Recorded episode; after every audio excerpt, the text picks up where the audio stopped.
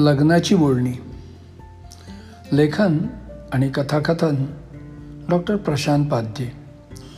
घोड्यांच्या टापांचा आणि घुंगुरांचा आवाज जवळजवळ यायला लागला. उमेशनं ओळखलं बहुतेक एखादा टांगा येतोय.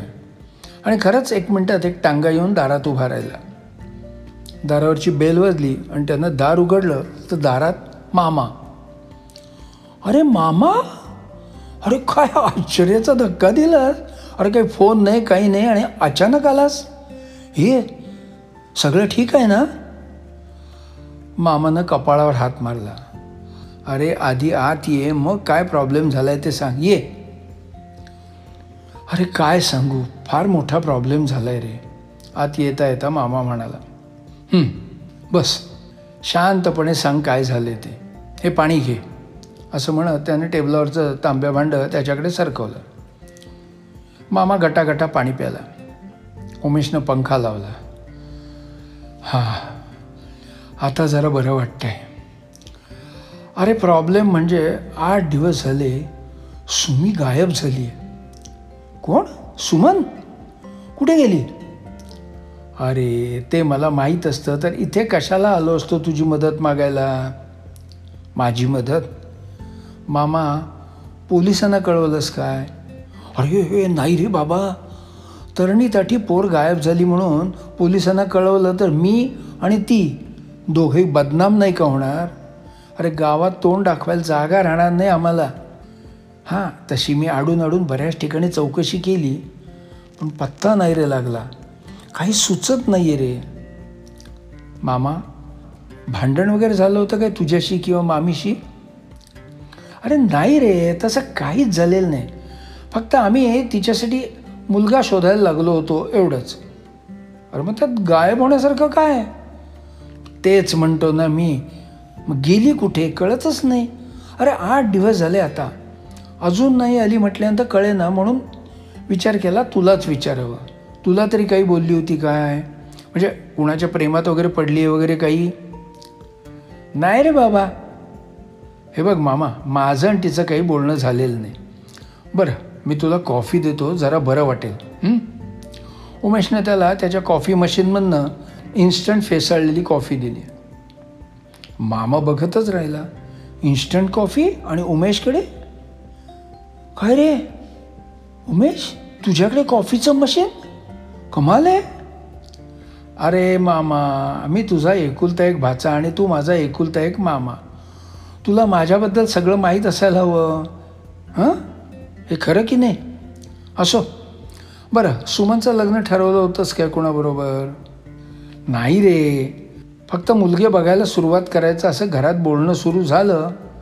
आणि पोरटी गायब? फक्त एकदाच विषय काढला होता रे. बरोबर आहे. म्हणूनच पळून गेली असणार तरी मी तुला मागे एकदा म्हटलं होतं माझा विचार कर सुमनसाठी. तर तू कसा वस्कन अंगावर आला होतास. आणि आता मला विचारायला आलास? हां? सुमन कुठे? माझी मदत का मागतोयस? अरे मी तुझ्या भल्याचाच विचार करत होतो रे.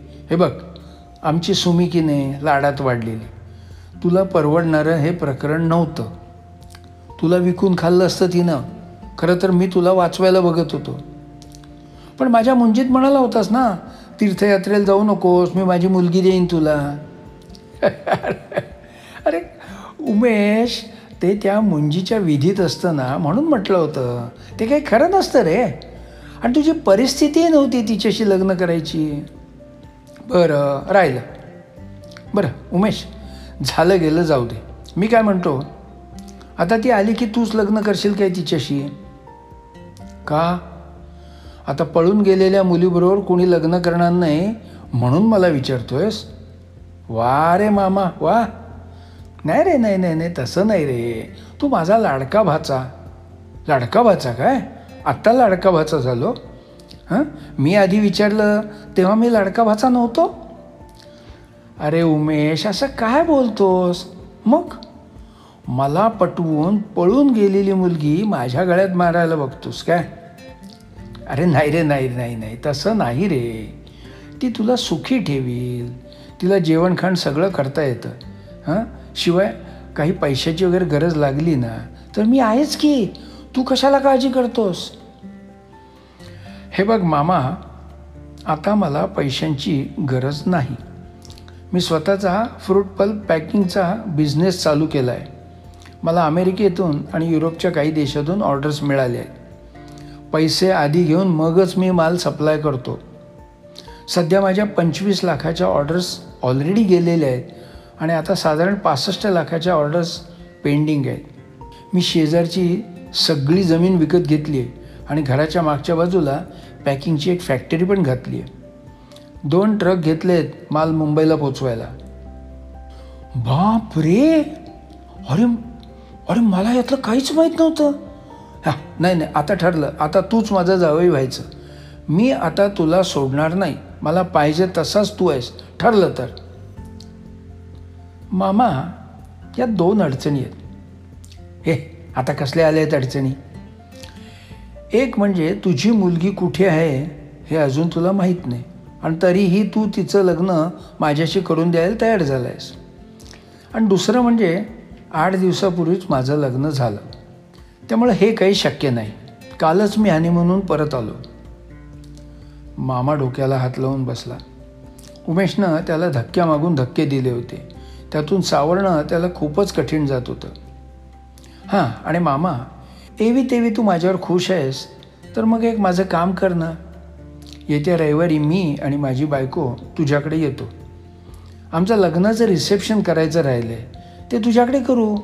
तुझ्याकडे जागा पण भरपूर आहे. त्याचवेळी सत्यनारायणाची पूजा पण करू. कसं? बरोबर आहे की नाही? उमेश तू माझ्या दुःखावर आणखीन किती डागण्या देणार आहेस रे?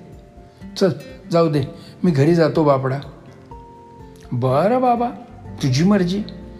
आता जातो म्हणतोयस तर मी निदान एस टी स्टँडपर्यंत तरी सोडतो माझ्या गाडीतून. थांब मी कपडे बदलून येतोच पाच मिनटात. तो आत गेला. आणि मामा इतकं मोठं स्थळ हातचं गेलं म्हणून नशिबाला दोष देऊ लागला. पाच मिनिटांनी नवे कपडे घालून स्मार्ट दिसणारा उमेश बाहेर आला. आणि त्याच्या मागून त्याची बायको डोक्यावरून पदर घेऊन आली. दोघं मामाच्या पाया पडली.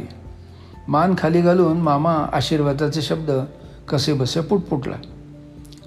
आणि दुसऱ्या मिनिटाला उमेश खो खो हसायला लागला. काय झालं म्हणून मामा वर बघायला लागला तर उमेश आणि त्याच्या बाजूला नववधूच्या कपड्यात सुमन उभी होती.